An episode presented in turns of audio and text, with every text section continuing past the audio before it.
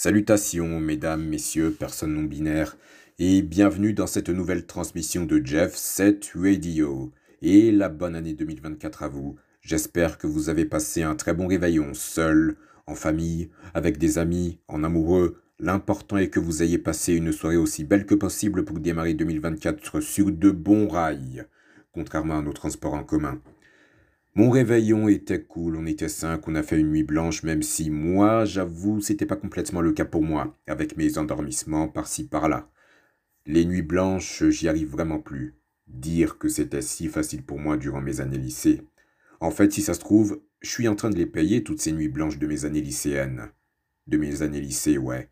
Ça me rappelle quand j'ai passé une partie de la nuit sur Final Fantasy XII à affronter Yasmat. Oh, ce boss optionnel. En plus, j'y étais allé spontanément, sans la moindre préparation. Je savais absolument rien sur lui.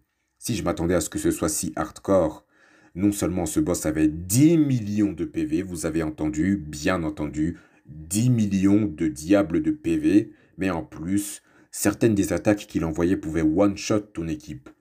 C'était ma première véritable expérience avec la difficulté dans un jeu vidéo bien avant Dark Souls.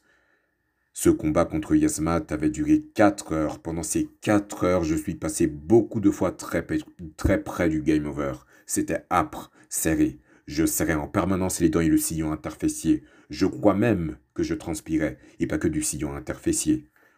Mais en même temps, c'était tellement stimulant, je prenais un plaisir sacrément intense, et surtout, surtout, surtout, je n'avais de cesse de viser la victoire.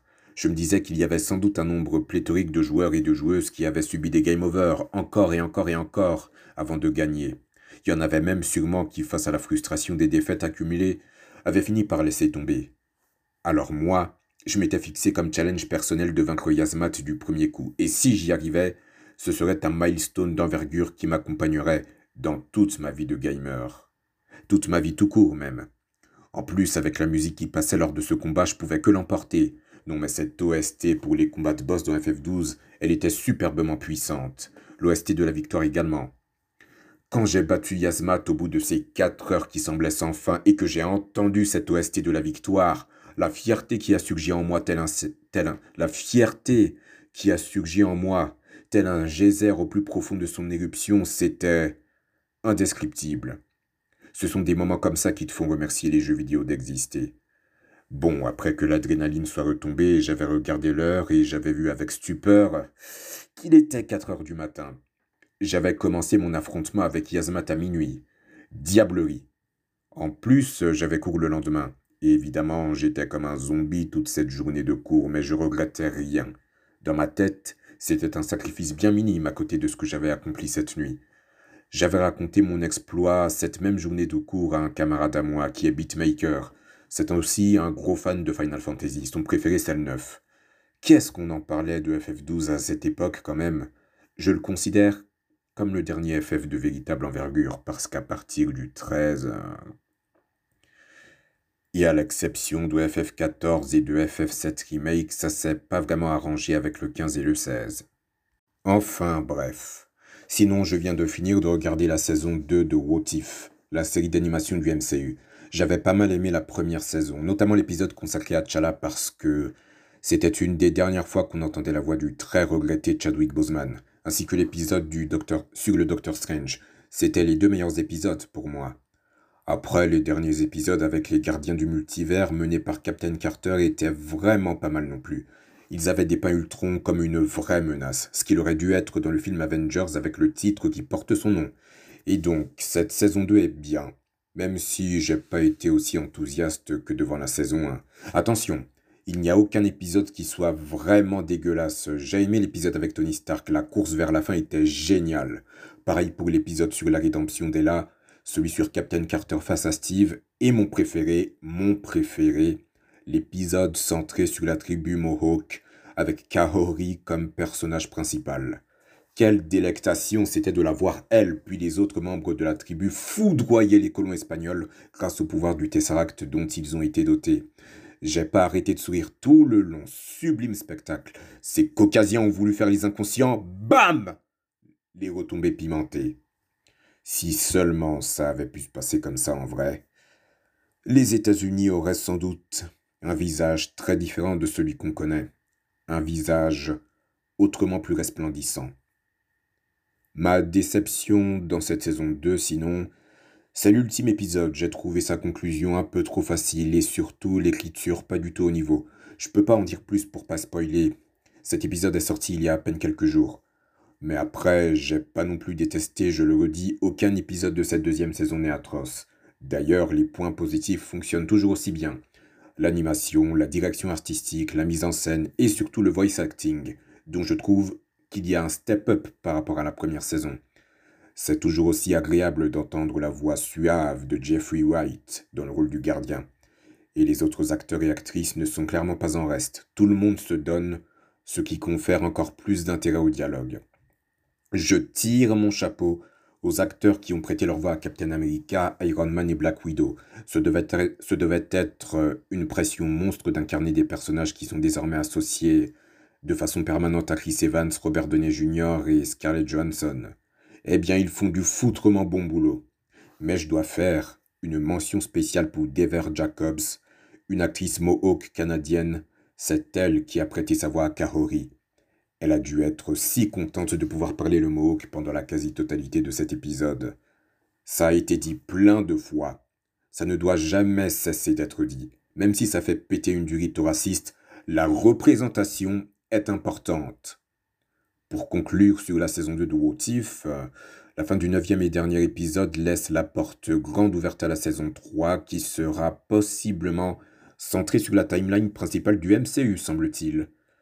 J'ai l'impression que c'est ce qu'ils ont essayé de nous faire comprendre avec la dernière scène de l'épisode, mais peut-être que je me trompe. On verra dans la saison 3 que j'espère meilleure. En parlant d'espoir, la série Marvel, pour laquelle je n'en avais initialement aucun, a admirablement bousculé mes certitudes euh, après la mise en ligne de sa première bande-annonce. Il s'agit de la série Echo, sur laquelle personne ne pariait, mais cette bande-annonce semble avoir massivement retourné l'opinion générale. Il y a clairement une vibe du temps de la série Netflix Daredevil. Daredevil. On voit du sang, on voit de la violence, des tabassages bruts de décoffrage. Disney a enfin donné son feu vert pour qu'un projet Marvel plus mature voit le jour. Ceci dit, je pense que c'est à titre expérimental. Ils veulent voir si emprunter finalement cette route fonctionnera. Et si l'argent est là, ils vont pas se faire prier pour sortir plus de projets de ce calibre-là. Plus j'y pense, plus je me dis qu'il y a de sérieuses chances pour qu'Echo nous fasse une Andorre, donc devienne le meilleur projet Marvel sorti depuis bien longtemps. Ce projet qui sort de nulle part, que personne n'avait demandé, et qui, coupe brillamment toutes les mauvaises langues qui crachaient allègrement leur venin et l'enterraient bien en avance. Mais la série n'est pas encore sortie, on verra bien quand ce sera le cas, on pourra juger sur pièce. Et puis je rappelle qu'on pensait à peu près tous que la série Marvel qui avait le potentiel de faire une Andorre, c'était Secret Invasion. Ce pronostic a affreusement mal vieilli, non? Donc oui, attendons qu'Echo sorte. J'aimerais bien que cette série fasse du bien au MCU, qui en a grand besoin en ce moment parce que le train de la hype a laissé place aux flammes, là. On peut vilipender l'univers cinématographique de Marvel, à juste titre vu le contenu globalement indigeste qui nous est proposé depuis un certain temps, mais il y a une chose sur laquelle aucune contestation n'est possible. Malgré son état actuel, au moins le MCU a longtemps été la référence de ce qui se faisait d'efficace en termes de films de super-héros, en plus dans un même univers s'il vous plaît. Pas besoin de revenir en détail sur la montagne d'émotions qui nous avait traversé en voyant le premier rassemblement super-héroïque sur grand écran avec le premier film Avengers en 2012, puis en regardant cette équipe mythique qui paraissait inséparable se briser dans Captain America Civil War, jusqu'à l'effroi qui nous avait saisi à l'unisson dans chaque salle de cinéma de chaque pays de cette planète lorsque la moitié d'entre eux s'était évaporée avec la moitié de l'univers dans Infinity War, pour les voir revenir pour l'ultime bataille contre Thanos, leur retour triomphal un par un étant accueillis par des effusions de cris et d'applaudissements qui ont atteint leur paroxysme avec le Avengers Assemble de Steve, Captain America puis Joe Biden Rogers, désormais gravé dans le marbre du septième art, n'en déplaise au réalisateur des tueurs de la fleur de lune, avec tout le respect qui lui est dû.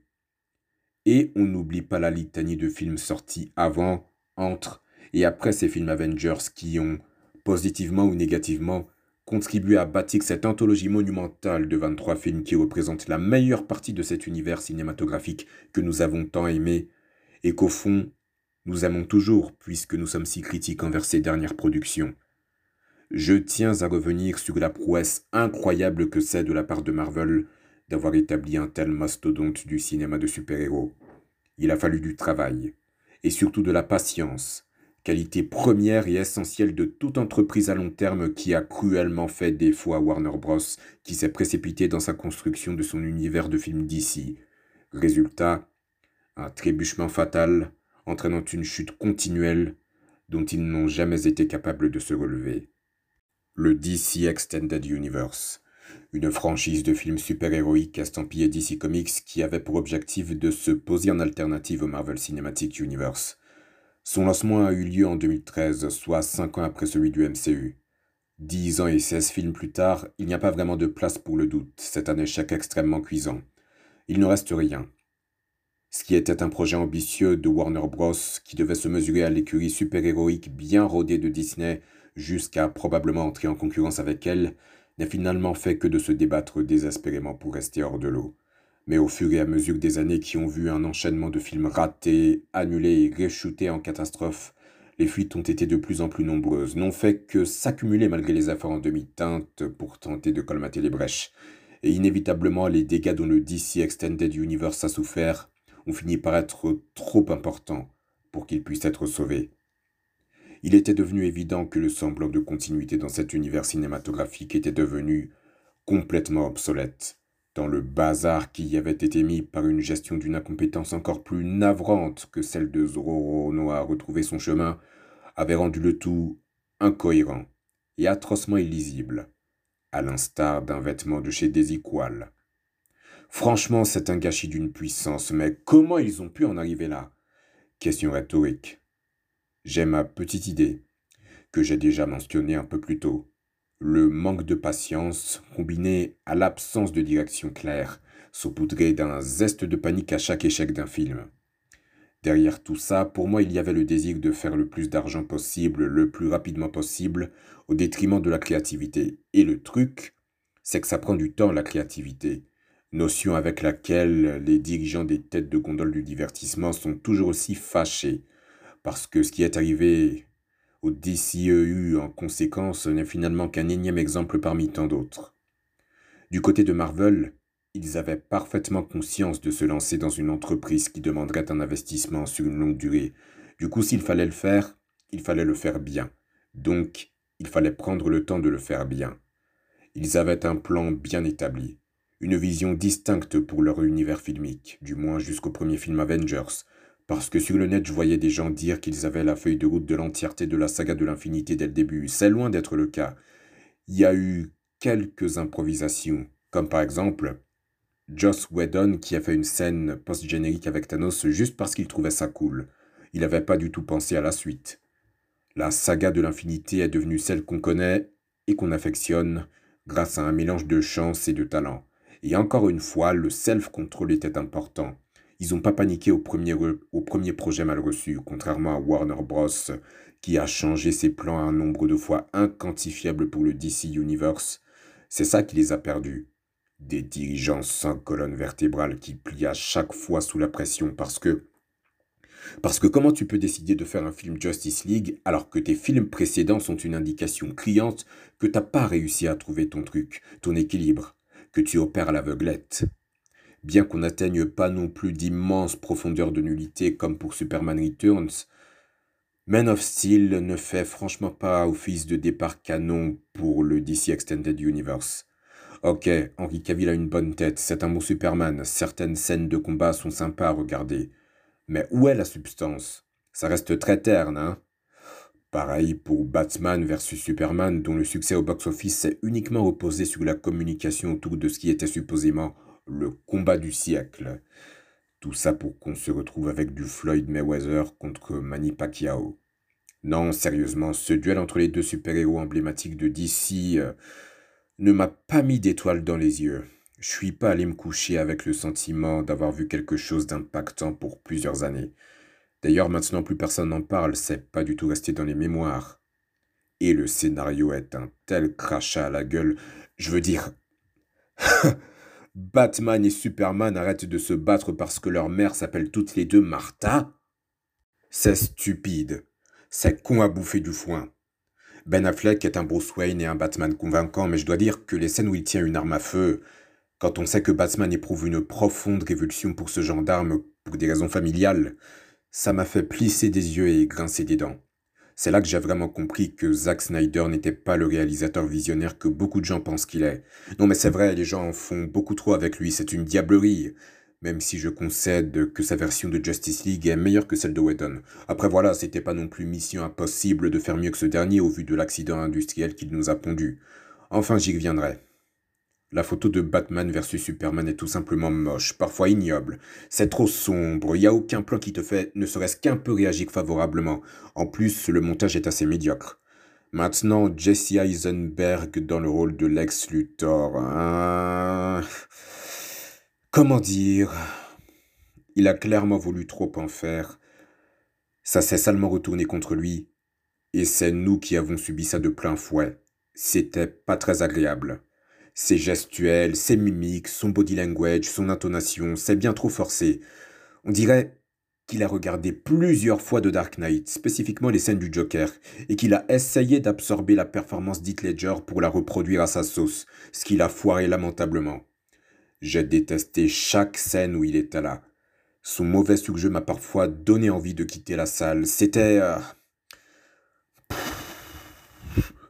je précise, je précise que la première fois que j'ai vu Jesse Eisenberg, c'était dans le film The Social Network. Vous savez, le film sur la genèse, euh, le film de David Fincher sur la jeunesse du réseau social sur lequel plus grand monde ne va, sauf les vieux, les racistes, les complotistes et les vieux racistes complotistes. Et il était pas mal, j'avais apprécié son jeu. Mais encore une fois, dans Batman v Superman, c'était la Bérésina. C'est un énorme guignol, c'est tout. En fait, selon moi, c'est le c'est le point faible du film. Et euh, je ferais mieux de me retenir de parler de la dame sioniste parce que ce que j'ai envie de déverser sur elle ne sont pas des propos très fleuris, donc je vais m'arrêter là, vraiment. Quant à la fin, avec la mort de Superman, j'ai absolument rien ressenti parce qu'il n'y a eu aucun build-up digne de ce nom. Superman n'est même pas apparu dans plusieurs autres films avant celui-là. On n'a pas eu le temps de former un attachement au personnage, alors forcément, sa mort n'a aucun impact. Bref, c'est une mort gratuite, sans aucune satisfaction émotionnelle à la clé. Au fait, j'ai dit que Batman v Superman a été un succès au box-office, mais en réalité, faut relativiser. Il a enregistré plus de 800 millions de dollars de recettes. Et si l'on prend en compte l'immense chute des chiffres à l'issue de, de sa deuxième semaine d'exploitation, Rien que par rapport au fait que ce sont les deux super-héros phares de DC, surtout Batman qui s'en est toujours mieux sorti que Superman au cinéma, ça aurait été le minimum syndical que BVS fasse au moins un milliard. Après un Man of Steel moyen, Batman v Superman n'a pas été le film qui a remis le DC Extended Universe sur le droit chemin. Malheureusement, le déraillement s'accentuerait avec Suicide Squad qui n'a rien, mais rien de sauvable. Scénario calamiteux, photo à vomir, CGI désastreuse, montage de merde et surtout un Jared Leto infâme dans le rôle du Joker. Son méthode acting là, a envoyé des rameurs à ses collègues par la poste, c'était pour ça? Pour qu'il nous, nous sorte cette performance là On nous l'avait survendu, on nous avait dit qu'il concurrençait le Joker de Heath Ledger, pour qu'à la fin, on se retrouve avec un Joker ridiculement bling bling qui ferait même pas peur pendant Halloween. Jared Leto est nul, pourri de chez pourri, c'est la pire version du Joker que j'ai jamais vue, et il y aura, je pense, pas grand monde pour me contredire. On va me dire qu'il est meilleur dans la Snyder Cut de Justice League. Oh, waouh Ben putain, encore heureux. Ce gros point noir mis de côté. Le reste du cast se débrouille pas trop mal. Enfin, Cara Delevingne est mauvaise, mais passons. Je pense surtout à Margot Robbie, qui a plutôt assuré dans le rôle d'Harley Quinn malgré son utilisation sexiste de la part de David Ayer, le réalisateur auquel on doit cette masterclass et qui au passage a fait miroiter sur Twitter une Ayer cut qui serait enfermée à double tour dans les geôles des frères Warner, lol. De toute façon, ils y ont sûrement mis le feu à partir du moment où l'acte de décès du DC Extended Universe a été décidé. Mais même si elle était sortie, j'ai comme l'impression qu'elle n'aurait pas changé la qualité globale de ce film. Une véritable bouillie qui ferait passer Thor 2 pour un film de Denis Villeneuve.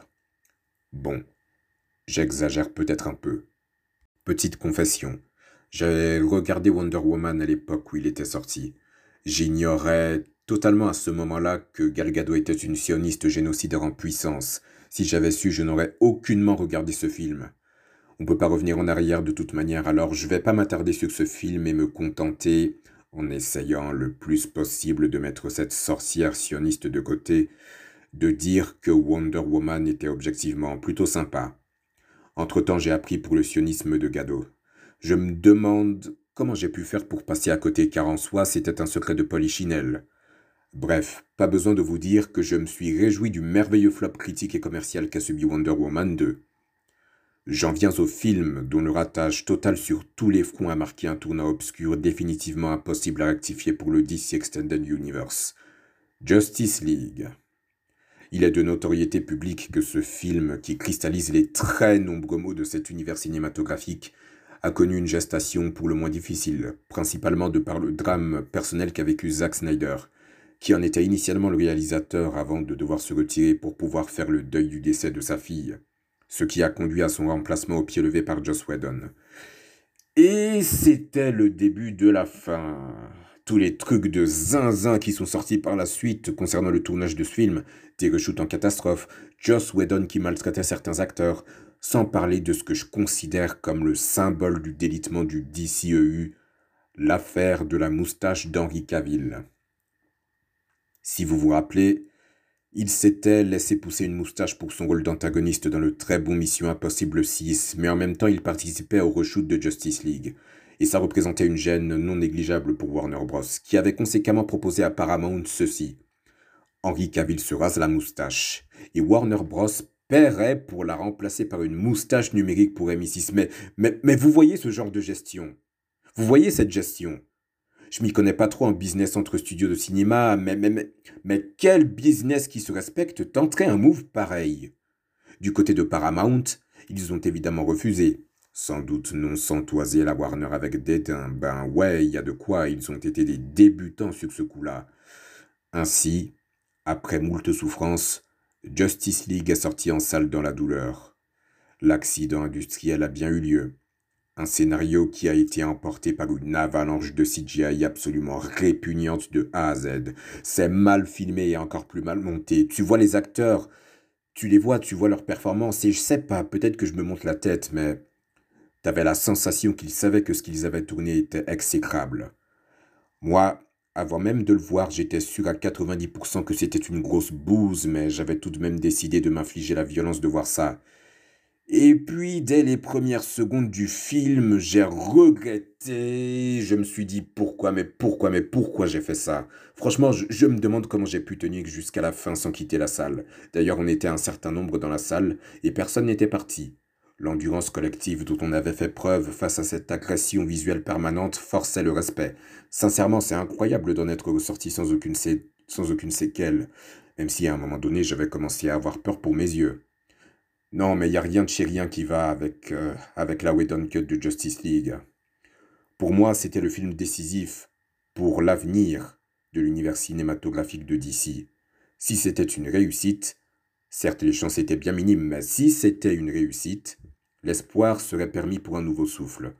Par contre, si c'était un échec, le DCEU ne s'en remettrait jamais. L'option funeste s'est réalisée. Justice League a floppé au box-office et c'était terminé. À partir de là, j'avais pris la décision d'arrêter de voir les films d'ici. J'avais conclu que la Warner n'avait pas la moindre idée de la direction dans laquelle elle emmenait cet univers, donc je préférais éviter de valider cette errance en ne leur remplissant plus les poches. S'il y avait de bonnes petites surprises, j'irais quand même, mais c'était tout. Je n'attendais plus que la mise à mort du DCEU. Du coup, j'ai sauté Aquaman. Non, pas dans ce sens-là. Je n'ai pas vu Aquaman, et j'ai rien raté, on dirait. En revanche, j'avais entendu un son de cloche assez positif pour Shazam. Je suis allé le voir et effectivement, le film s'en sort de façon honorable. C'est aussi le cas pour Birds of Prey. La Snyder Cut de Justice League, réclamée à corps et accrie par la Snyder Nation, est miraculeusement sortie. Un bon gros morceau d'une durée de 4 heures qui se tient globalement mieux que la Whedon Cut, mais qui n'est pas non plus la révolution à laquelle les fans délulus de Snyder avaient l'air de croire. Le film Suicide Squad de James Gunn est un tout autre niveau de celui de David Ayer, ce qui, ma foi, n'était pas une tâche très compliquée à faire, la barre était tellement enfoncée sous terre. La série Peacemaker avec John Cena, dans le rôle titre qui fait suite au film, est de bonne qualité aussi. Après, le reste des films qui ont reçu des sales critiques, Black Adam, Shazam 2, The Flash et Aquaman 2, je ne suis pas allé les regarder. J'ai pas non plus vu Blue Beetle. Peut-être aurais-je dû laisser une chance à ce film, j'en avais entendu du bien, cependant, quand tu t'es farci Ant-Man 3 et Secret Invasion, tu n'es pas tellement dans le mood pour tenter le coup avec un autre film du même genre de la maison concurrente. Entre moult guillemets, parce que la concurrence entre le DCEU et le MCU, elle est comme celle entre l'OM et le PSG. Inutile d'extrapoler. Les derniers instants de l'univers super-héroïque de Warner Bros. étaient risibles à faire pitié, entre The Rock qui a vainement essayé d'imposer son commandement avec Black Adam, The Flash qui a pris des années à sortir, a été gangrené par des problèmes de production divers et variés, plus toutes les diableries auxquelles Ezra Miller s'est adonné. Zachary Levy qui a tweeté des conneries anti-vax et a fait une promotion ahurissante de Shazam 2 en tapant sur John Wick 4, et les infos qui sont sorties sur le tournage d'Aquaman 2, comme quoi Jason Momoa arrivait bourré sur les plateaux, s'est amusé à faire peur à Amber Heard en s'habillant comme Johnny Depp et a tenté de la faire virer du film. Waouh Il fallait que tout ça prenne fin. L'ultime film du DC Extended, Universe, Aquaman 2, a été balancé à la fin du mois dernier. La suite, vous la connaissez, échec au box-office, écharpement par la critique. Jusqu'au bout, on ne change pas une recette qui marche. Et c'est avec ce dernier clou que le cercueil de cet univers cinématographique s'est enfin fermé. Quel gâchis, sérieux. Perso, j'aime bien Marvel, mais j'aime bien DC aussi, et ça m'aurait fait plaisir de voir un DCEU en pleine vitalité qui se serait mesuré au MCU. Vous imaginez l'éventail des choix qui nous auraient été proposés? Imaginez un film du MCU et un film du DCEU, tout de bien portant, qui sortent le même jour, les débats passionnés que ça aurait déclenché, les pronostics qui auraient été lancés, du genre lequel des deux films super-héroïques concurrents atteindra le milliard en premier. Peut-être même qu'on aurait eu un crossover Avengers Justice League, qui sait. Il semble qu'il n'y a pas beaucoup de qu'il n'y a pas beaucoup de gens qui le savent, mais ça s'est produit dans les comics au début des années 2000. Si c'était également arrivé en live action, je suis inébranlablement certain que ça aurait été un événement d'une ampleur bien plus importante que celle d'Avengers Endgame. Moi je dis plus de 3 milliards au box-office en deux semaines. Le record d'Avatar aurait été littéralement atomisé et plus aucun film n'aurait été en mesure de le faire tomber. Malheureusement, au lieu de ça, on a eu un DCEU qui a été péniblement maintenu en vie, empoisonné par des dirigeants sans vision qui ont confirmé puis annulé des projets en cascade, un culte fasciste autour de Zack Snyder qui embarrasse le concerné, des acteurs qui savaient pas s'ils restaient ou s'ils partaient, des acteurs qui sont partis, puis sont venus pour se faire virer. Eh, vraiment Ça fait tourner la tête, hein En 2025, une nouvelle continuité de projet d'ici dans un univers partagé verra le jour, sous la houlette de James Gunn et Peter Safran. Elle sera inaugurée avec un nouveau film Superman, dont le rôle a été confié à un acteur américain qui s'appelle David, David. Il a une belle, il a une belle gueule. Reste à voir ce que ça va donner. James Gunn a prouvé ce dont il était capable avec la trilogie des Gardiens de la Galaxie et de Suicide Squad. Du coup, on peut se dire qu'avec lui, ce nouvel univers cinématographique d'ici est entre de bonnes mains. Mais je pense qu'il ne faut pas non plus lui accorder une confiance aveugle. Wait and see. Et puis bon, il faudrait qu'il le fasse vraiment exprès si Safran et lui faisaient pire que leurs prédécesseurs. En attendant, l'année 2024 sera une année de sommeil pour les projets d'ici. Et en fait pour les projets Marvel aussi, enfin presque, puisqu'Echo et Deadpool 3 seront les seules productions Marvel à voir le jour. Les deux maisons ont compris que le public saturait des films et séries de super-héros, enfin plutôt des mauvais films et mauvaises séries de super-héros, et qu'en conséquence, il fallait qu'une pause s'impose. Au-delà de son changement de nom en DC Universe pour faire peau neuve, Espérons que 2025 soit le début d'un renouveau dont les graines plantées par le fer de lance Superman donneront naissance à une flopée de projets qui nous redonnent envie de nous investir dans l'univers filmique d'ici. Et d'ailleurs, désolé, je devais la placer. DC Extended Universe 2013-2023. Cette première transmission de l'année est terminée. Merci d'avoir écouté jusqu'ici. Si ça a été à votre goût, le cadeau de bonne année que vous pouvez me faire, c'est mettre un 5 étoiles au podcast sur Spotify, Apple Podcast ou sur la plateforme où vous écoutez des podcasts. Merci beaucoup, sortez couvert, bonne année et à bientôt pour une nouvelle transmission.